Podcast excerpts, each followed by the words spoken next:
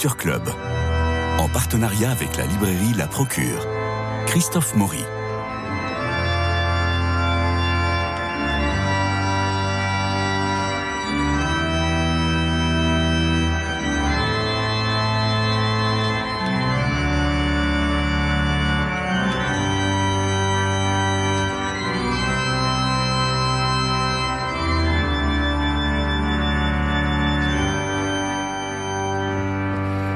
Religieuse dominicaine de la présentation, docteur en philosophie pratique et médecin, Anne Lécu exerce la médecine en maison d'arrêt depuis 25 ans. Elle est membre de la cellule de lutte contre les dérives sectaires dans l'Église catholique et on va en parler. Et parmi les ouvrages de spiritualité que vous avez écrits, vous êtes venu ici même pour parler de votre livre afin que vous donniez du fruit. Livre qui m'avait marqué, Anne Lécu, parce que vous savez que maintenant je regarde plus les arbres de la même façon. Hein. Écoutez, j'en suis bien, bien heureuse. Et, surtout en ce moment, avec le printemps, une journée comme, ce, comme aujourd'hui, ce matin, les arbres étaient tous très très beaux. Et je pensais à vous en me disant Ah ben voilà, ils se sont mis sur leur 31 pour vous accueillir. C'est un très beau livre. On, a, on, vous avait reçu pour ce livre-là. Oui. Et on a bien fait. Et alors là, vous arrivez avec une bombe. Il y avait une urgence pour que vous en parliez ici même. Nous allons parler de l'énéagramme. Alors l'énéagramme, c'est plus qu'à la mode. Les RH euh, se, l'ont approprié. Maintenant, des, recrutements se font grâce à l'énéagramme. La vie de couple se fait grâce à l'énéagramme. On, repère tout euh, euh, ce qui... On peut peut-être même imaginer qu'on pourrait préparer son mariage uniquement grâce à l'énéagramme, éviter euh, de tomber sur un 4 quand on est un 2, j'en sais rien. On va y revenir dans les retraites spirituelles. Et puis, il y a même des paroles de guérison, attention, qui euh, s'appuient sur l'énéagramme. Et là, on va toucher euh, aux charismatiques et aux béatitudes, et naturellement aux frères, aux Ephraïm, qui utilisait l'énéagramme pour. Euh, euh, et d'ailleurs, son épouse qui continue à, euh, aux États-Unis à suivre les, les, réseaux un peu occultes de, des béatitudes pour continuer à faire des conférences et à travailler sur l'énéagramme. Alors, l'énéagramme, votre livre, c'est, c'est ni catho ni cachère, mais vous êtes cash, ni catho ni cachère. pourquoi cette bombe? Comment ça se passe reprenons tout à zéro, si vous voulez bien. Oui, je crois qu'il faut expliquer, effectivement. Je crois qu'il ce qu'est ce qu l'énagramme. Voilà, parce qu'il y a un certain nombre de, gens, peut-être, qui ne connaissent le mot, mais pas forcément la réalité. Je crois qu'il faut partir de qu'est-ce que l'énagramme. Ensuite, on verra l'historique de l'énagramme, parce que c'est un peu obscur. On, part, on va partir en Russie. Puis ensuite, on va voir comment ça se développe. Et moi, je veux vous, vous entendre pour qu'on puisse quitter le gourou. Alors c'est compliqué parce qu'en fait l'énéagramme se présente comme un dispositif tout à fait inoffensif c'est un cercle mmh. avec neuf points tracés dessus, un peu comme une pendule. Hein, avec donc, et chaque point correspond à un type de caractère. Donc en fait, ce dispositif euh, est relié par des flèches, il y a un triangle au milieu du cercle, etc. Mais ce qu'il faut retenir, c'est que c'est d'abord un dispositif en neuf points, et les gens qui se réclament de l'énéagramme disent qu'en fin de compte, l'humanité entière peut être euh, placée sur chacun de ces neuf points. C'est-à-dire qu'il y aurait neuf types de caractères. Ce serait très intéressant de découvrir son propre caractère, son propre type en fait. Et puis, euh, ce type viendrait d'une blessure de la petite enfance qu'on aurait tous connue et contre laquelle on surréagirait, qui déterminerait notre type. Et une fois qu'on a bien identifié son type, en général à travers un stage ou plusieurs stages, euh, il y a des subtilités. Après, il y a le troisième stage où on identifie des sous-types et ainsi de suite. Hein. Et à partir de ça, l'énéagramme nous propose de mieux interagir avec les autres. Parce qu'une fois qu'on connaît son type, soi-disant, on se connaît mieux et donc on peut mieux, euh, on peut mieux mm. agir dans la société. Mais l'astrologie fonctionne exactement comme ça. Alors, euh, je ne sais pas, je n'ai pas travaillé l'astrologie. Là, je travaille le l'énéagramme. Alors, c'est des gens très sérieux, pour une bonne part, des gens euh, pas du tout, pas du tout méchants. Enfin, c'est des gens bienveillants qui, et qui sont eux-mêmes convaincus de ça. Hein. Euh, qui, que l'humanité est divisée en, différents types de caractères. Alors que nous ayons tous des caractères différents, ça, moi, ça ne me pose aucune difficulté. Ce qui devient un peu compliqué, c'est que c'est vraiment un carcan où finalement on doit, quand on est par exemple, je vais prendre un exemple de la revue Christus, je fais partie du comité de rédaction, donc j'en parle parfaitement librement, euh, qui a fait un article sur la colère, qui est un article sur le pape François, il y a quelques années, il y a 4-5 ans, je ne sais plus, peut-être 3 ans, euh, qui serait de type 8, parce qu'il surréagirait à une vexation dans l'enfance, dans sa famille, je ne sais plus quoi. Donc il, euh, il a une tendance à la colère, et donc si on évolue bien dans la vie, le type 8 doit intégrer quelque chose qui s'appellera le type 2. Donc ça, c'est indiqué par le sens des flèches. Hein. C'est-à-dire qu'il faut aller au sens contraire des flèches pour évoluer correctement dans la vie.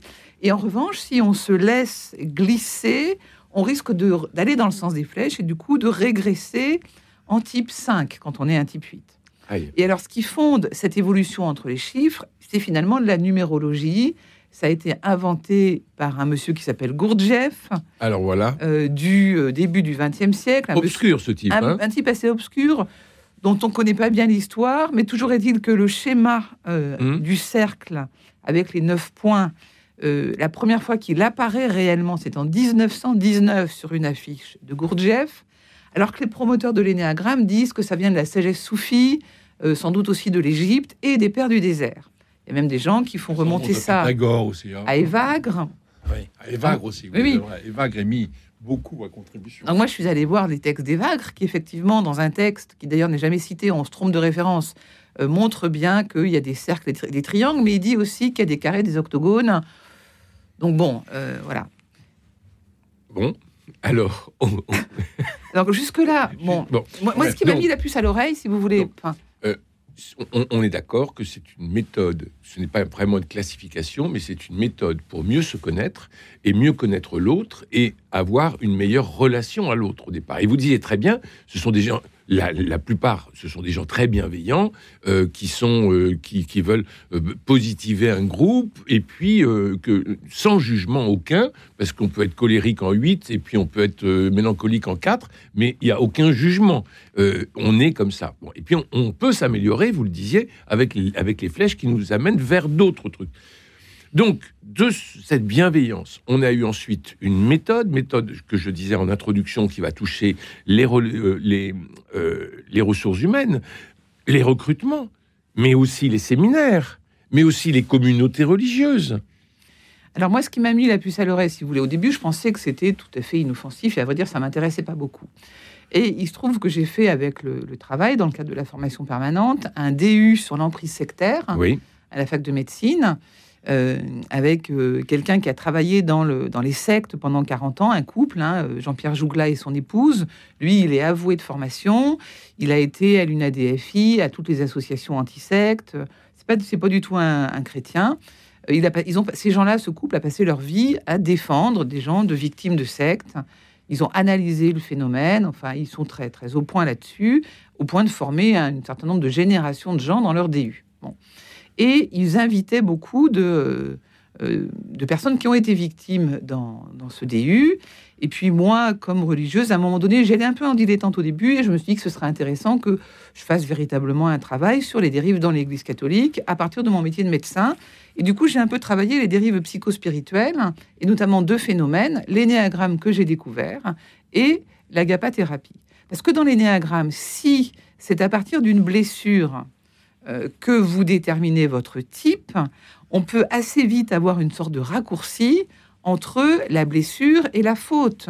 Et l'évolution, comment dire, euh, une sorte d'amélioration de la vie et une évolution spirituelle. Et certains font ce raccourci, en fait, avec un chemin spirituel greffé sur l'énéagramme. Le livre de Pascalide, Les neuf portes de l'âme, qui est ancien maintenant, hein, euh, parle bien de quelque chose autour des péchés capitaux. En fait, le mhm. sous-titre, c'est autour des péchés capitaux. Donc, il y a un risque de euh, confusion psychospirituelle dans ces textes.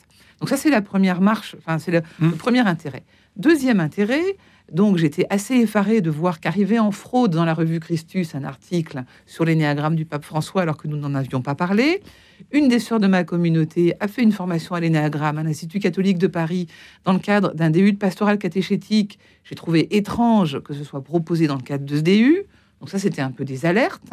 Et puis la Mivilude est venue me chercher. C'est-à-dire que quelqu'un de la Mivilude, hein, l'organisme gouvernemental de lutte contre les dérives sectaires, est venu, avait lu mon DU parce qu'ils étaient, mon mémoire DU, ils connaissaient très bien les organisateurs du DU, et m'ont dit Vous avez travaillé sur les néagrammes, ce serait intéressant que vous rencontriez des chefs d'entreprise, notamment d'une certaine région du sud de la France, où le catalogue proposé alors pas du tout des chrétiens pour le coup, Mhm. hein, mais dans la, dans la vie professionnelle, le catalogue de formation permanente est pour 80% lié à l'énéagramme, et ça nous pose question. Donc j'ai rencontré effectivement une dame, chef d'entreprise, qui avait fait un premier stage énéagramme et qui s'était dit, mais qu'est-ce que c'est que ce dispositif? Pourquoi on insiste à ce point sur les blessures de l'enfance? De quelle anthropologie il s'agit? Mhm. Voilà. Et donc, la- les gens de la Mivilude m'avaient dit, mais publiez votre texte. Donc, du coup, j'ai un peu hésité. Et puis, j'ai fait relire beaucoup hein, euh, à des théologiens, à un jésuite, à un dominicain, euh, euh, à des professionnels de- du milieu sec- anti-secte. Euh, et donc, j'ai décidé de publier, sachant très bien que c'était un sujet clivant. Et c'est compliqué parce que quand vous dites à des gens convaincus que l'énéagramme leur a fait du bien, que peut-être c'est pas si simple, le, premier argument, c'est tu n'es pas légitime pour en parler parce que tu n'as pas fait de stage. Et ça, pour moi, ça m'alerte. Oui, ça c'est déjà un signe toujours. hein, y a- tu, tu peux pas, tu peux pas en parler parce que tu n'es pas dans le, pas dans le coup. Et donc, euh, oui, ça c'est vraiment un signe inquiétant. Mais c'est vrai que c'est assez fascinant les néagrammes parce qu'on est tous, je crois, on a tous envie un peu de caractérologie. Moi, je me souviens, enfin, à chaque fois qu'on voit un, schéma qui vous, qui vous permet de vous situer, parce qu'on on sait, on sait bien qu'on a des réactions un peu euh, de, du même type tout le temps. Et y compris d'ailleurs, comme vous le disiez, du point de vue même spirituel, parce que d'une certaine façon, on tom- retombe toujours un peu dans les mêmes travers. Et donc, on, a, on est intéressé à savoir comment on fonctionne. Donc, ça intéresse. Et puis après, c'est vrai, on a une, une espèce de logique incroyable euh, qui, est, très, qui est assez fascinant. Mais moi, je trouve intéressant dans votre livre que vous, commenciez par faire euh, comme, l'origine un peu de l'énéagramme et que vous allez chercher justement ce fameux Gurdjieff dont on dont on parle pas, hein, qui est un peu même occulté, non? Tout à fait, oui. Mais lui-même, euh, c'est un odieux personnage hein, qui explique. Il y a des textes de ses disciples qui racontent comment il fonctionnait. Il disait à ses disciples Vous êtes des rats pour mon laboratoire. Et lui considère, et je trouve on retrouve ça dans le développement personnel au sens large, considère que les êtres humains sont des machines, qu'ils fonctionnent donc d'une certaine manière et qu'il faut les pousser à fonctionner différemment comme des machines. Mais, mais nous ne sommes pas des machines, justement. Et c'est ça qui est difficile. De la part de Gurdjieff, c'était c'était une envie de d'emprise, de pouvoir. Ah bah oui, Oui. il le dit. Enfin, Mm. Il le dit très nettement, il le dit dans différents passages. Alors, j'ai essayé de retrouver. hein, euh, Alors- ce serait long de les lire, mais il y, a, y y beaucoup de gens qui se réfèrent à Ouspensky, hein, et son, le, le- le fragment d'un enseignement inconnu. euh, fait. Et c'est euh, c'est bien, de- que- bien de Gurdjieff dont il parle. Ah, mais complètement. C'est-à-dire qu'au-delà de, euh, de ce que vous disiez, euh, Anne, Anne Lécu, au-delà de ce que vous disiez, c'est, qu'il y a, il y a une dérive sectaire, mais euh, dans même euh, les origines de l'énéagramme, tout est flou. C'est-à-dire qu'on a l'impression, on- à vous lire, on a l'impression d'un grand bluff. Mais c'est Euh, un grand bluff. Vous dites, euh, euh, on va sur les traces de la mystérieuse école soufie Sarmouni, inconnue des historiens. Mais oui. Bon, et alors, on s'est dit, mais, mais finalement, c'est un grand bluff, mais, mais c'est- une bombe, votre livre, vous êtes d'accord? Je ne sais pas si c'est une bombe, parce que pour que ce soit une bombe, faudrait arriver à convaincre ceux qui sont déjà convaincus.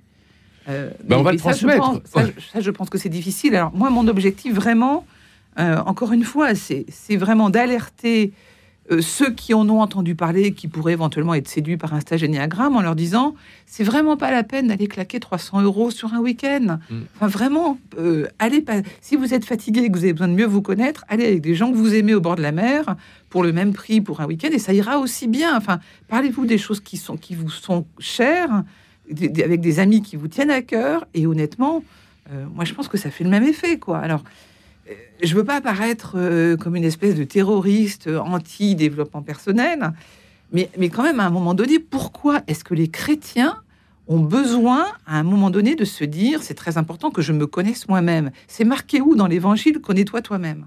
C'est marqué où? Enfin, quelle est cette fascination pour mon propre nombril? Je, trouve que c'est inquiétant, cette tendance-là. C'est aussi euh, une façon de se rapprocher des autres, de bien se connaître. Alors, je crois que c'est ça, c'est le prétexte, ça, c'est l'accroche. D'accord. L'accroche de séduction. Mais si vous voulez, moi, depuis la publication de ce livre, j'ai reçu des témoignages, c'est tout à fait intéressant. Je peux vous en lire Oui, oui, allez-y. l'un ou l'autre. hein. Parce que euh, j'imagine qu'il doit y avoir pas mal de gens blessés. Mais il y, a des- il y a des gens, en tout cas, pour qui c'est compliqué. Il y a une dame qui nous dit, euh, qui, enfin, qui m'écrit J'ai failli remettre mon couple de l'époque en péril, tellement déstabilisé euh, parce que, parce que j'avais découvert dans les types de l'énéagramme. Le but était bien sûr de mieux comprendre le fonctionnement des autres. Alors, il y a une sorte d'ambivalence parce que les Mhm. grands, enfin, comment dire, le principe éthique numéro un de l'énéagramme, c'est surtout on ne type pas les autres. Mhm. Et qu'est-ce que font les gens qui font l'énéagramme Ils n'arrêtent pas de se passer la journée à se dire, lui, font. il doit être. Moi, on m'a raconté un, un témoignage d'un- monsieur qui a été au contact d'étudiants, je vous dirai pas ni où ni comment, qui voyait des gens dans, la, dans le couloir en disant Toi, tu es type 2, toi, tu es type Oui, 9, oui. toi, tu es type 6. J'en connais. Voilà. Euh, J'ai une dame qui m'écrit, qui a subi l'énéagramme aux béatitudes, et elle écrit Un ami allemand, prêtre des béatitudes, aujourd'hui en rupture avec le groupe, nous a témoigné comment la théorie de l'énéagramme étendue dans la communauté, tous les séminaristes en 2005 devaient faire de l'énéagramme. Tous. Tous. Eh bien, euh, comment étendu à la communauté, ça avait été le verre dans le fruit.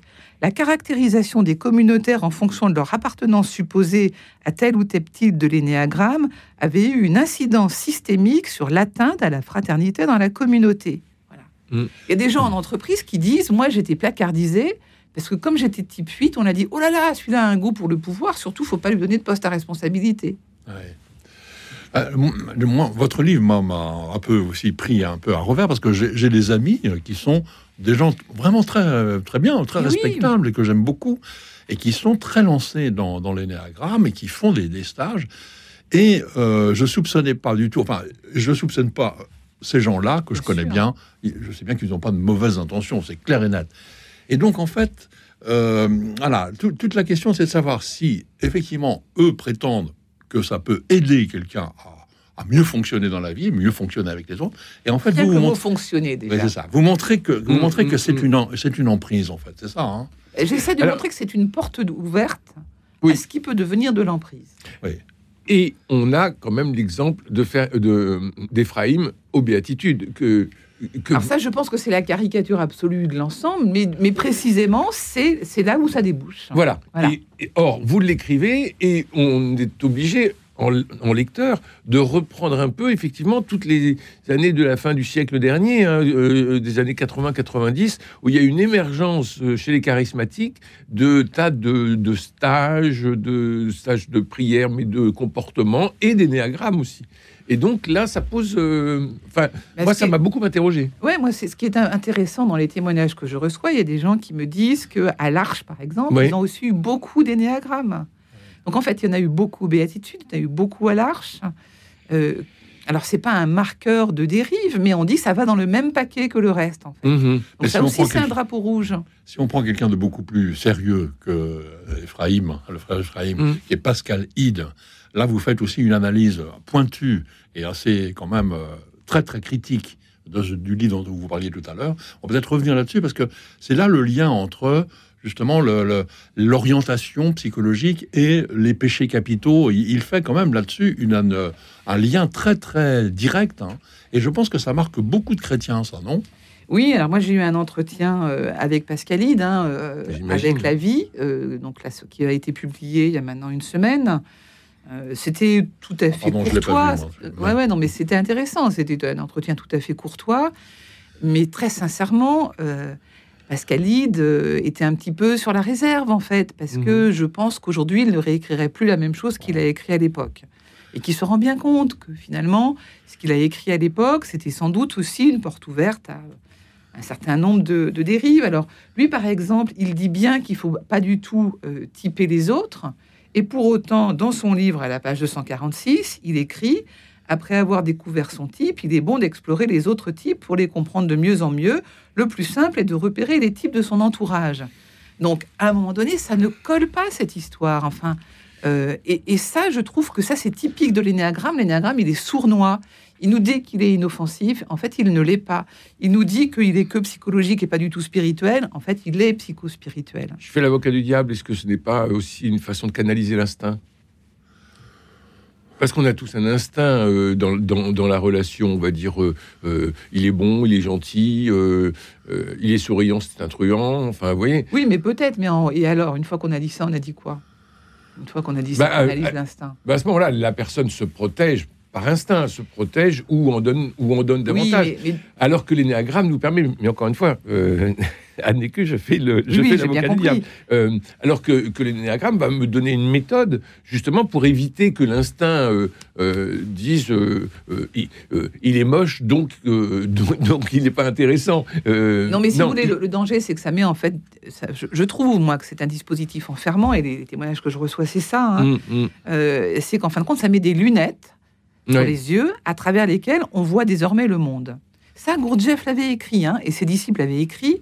L'énéagramme est un principe explicatif du monde. Oui. De tout. Et de Bon. tout, c'est ça. de tout. De tout, absolument. Et à titre d'exemple, j'étais fasciné par un bouquin qui s'appelle Bible et Énéagramme, Ah oui. qui passe Vous la Bible bien, ouais. au prisme de l'énéagramme en disant finalement Job et Marie-Madeleine étaient type 4. Oui. On- Voilà. On, lit les personnages bibliques, les en fonction de l'énéagramme. Hein, C'est-à-dire que l'absolu qui permet de lire la Bible, c'est quelque chose qui est au-dessus d'elle, qui est l'énéagramme. Alors ça, ça m'assoit quand même. Enfin, et puis en plus, alors le, le truc assez symptomatique, c'est que d'aller chercher Job, qui est le paradigme de l'énigme existentielle de la souffrance, où l'énéagramme va expliquer pourquoi on souffre, parce que du coup, on a une blessure dans l'enfance, machin. Euh, Oui. et ben non, c'est les gnostiques qui expliquent la souffrance. Ah oui, Jamais la Bible n'explique la c'est quoi la gnose? Vous dites que c'est en fait une nouvelle forme de Non. gnose. La, la gnose, c'est les, hérésies, si vous voulez, qui courent, qui sont toujours les jumeaux mal formés des croyants et qui visent à, à distinguer dans l'humanité ceux qui ont la connaissance et qui sont séparés des autres. Mm. Voilà. Donc ceux qui ont la connaissance sont appelés à un destin supérieur au bas peuple qui n'a pas la connaissance. Alors que toujours la Les foi- initiés. les initiés. La foi chrétienne, depuis toujours, dit bien que la connaissance, c'est la charité et qu'elle est accessible à tous. Et que la charité, précisément, elle est bien tournée vers les autres. Et donc, non pas. Enfin, c'est la dépréoccupation de soi, ce, que- ce dont tout le monde est capable. Voilà. Euh, La, la gnose, euh, depuis Irénée, depuis les premiers pères de, de l'Église, on a combattu cette théorie qui voudrait qu'il y ait des gens qui savent et d'autres qui ne Oui, savent ça, pas. c'est un marqueur. hein, Voilà. C'est un marqueur très très net. ouais. Il nous reste deux minutes euh, pour quelques présentations de livres que vous avez dans votre besace. euh, Alors d'accord, je vous parle d'un livre qui s'appelle. Le couple homosexuel et la vie baptismale. Mais c'est peut-être le sous-titre qui est encore plus important. Repères éthiques pour la vie chrétienne. C'est de Bruno Vandenbulk aux éditions Lessius. Donc le couple homosexuel. En fait, il part du, du principe, enfin de l'expérience plutôt, qu'un certain nombre de couples homosexuels se vont trouver euh, des, des prêtres ou des diacres, des, Mm. des- des conseillers, pour, pour essayer de, de, de- de parler de leur situation. Et il dit, les, les pasteurs souvent sont pris eux-mêmes en- dans, une, dans un, une, un peu une, une difficulté éthique, et c'est important de réfléchir à la manière d'aborder et, euh, ces, ces personnes, un peu comme toutes les autres. Il Mm. se situe totalement dans la ligne du pape François. Euh, le- il dit ceci, euh, pardon, je trouve. La bonne page. L'Église ne peut plus prétendre à une position de surplomb qui l'autoriserait à prendre la parole sur des sujets de société en dehors d'une véritable amitié avec les hommes et les femmes de ce temps et d'une connaissance de leur situation de vie. Et donc, il part, euh, il analyse euh, comment on peut euh, C'est du béaba. Répondre au désir des couples homosexuels de vivre la fidélité, de vivre la fécondité, de vivre l'engagement euh, à partir de, euh, du baptême. Ce n'est pas un livre facile, je préviens les auditeurs, mais c'est un livre très important, à mon avis, parce qu'il n'y en a pas beaucoup sur le sujet. Il y a d'ailleurs une bibliographie très intéressante à la fin. Bon, Ça s'appelle Le couple homosexuel et la vie baptismale, et chez Lessius. Vous avez lu autre chose J'ai un Lire- Dire Saint-Marc, qui est beaucoup plus abordable, sûrement, et qui est un très beau petit livre, qui est une lecture de l'Évangile, à la fois par le texte et par les peintures. Il y a, c'est une Thérèse Gabriel qui fait, qui est un peintre, qui propose en fait euh, sur, sur les textes majeurs de Saint-Marc, il y a un commentaire euh, textuel et il y a aussi une, une peinture. C'est très beau. C'est, je trouve ça très inspirant. Ça s'appelle Ah, Dire Saint-Marc d'un texte à l'autre pour penser, pour prier, pour désirer. Et c'est chez Lumen Vitae. Ah ben, il faut faire une exposition, j'espère. Euh, Anne Lécu, l'énéagramme n'est ni catho ni cachère. Non, merci. Euh, pourquoi ni cachère?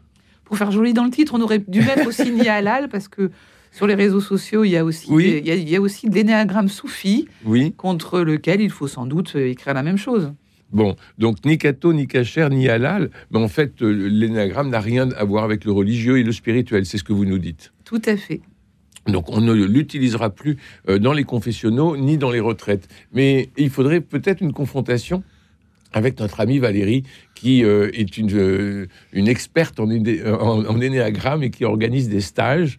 Euh, on trouve ça sur, sur Internet et qui est venue d'ailleurs en parler plusieurs fois ici à cette antenne. Donc on a une vraie question qui se pose. En tout cas, Anne encore, euh, c'est encore un livre qui se lit avec, euh, avec passion. L'énéagramme n'est ni cateau ni cachère, non merci, aux éditions du Cerf. Et puis je rappelle, euh, afin que vous donniez du fruit, ce livre qui nous avait marqué et pour lequel vous étiez venu. Donc n'hésitez pas à nous rappeler quand vous sortez votre prochain livre. Vous êtes sur quel sujet? Sur aucun sujet pour l'instant. Bon, donc repos un peu. Repos. Bon, alors bonne journée Anne. Merci à vous. Bonne tous. journée Jean-François. Merci. Euh, Merci Christophe. Merci. Il me reste à, à remercier pour la réalisation euh, Paul Monconduit pour les, pour les génériques. euh, Jean, François Dieudonné pour l'organisation des studios. Je vais y arriver. Louis-Marie Picard et Camille Meyer pour la retransmission sur les réseaux sociaux. Demain, nous retrouvons euh, Nadir Amaoui pour parler théâtre et pour parler peut-être euh, des Molières qui ont eu lieu cette semaine et qui naturellement font beaucoup parler sur les réseaux sociaux. Bonne journée.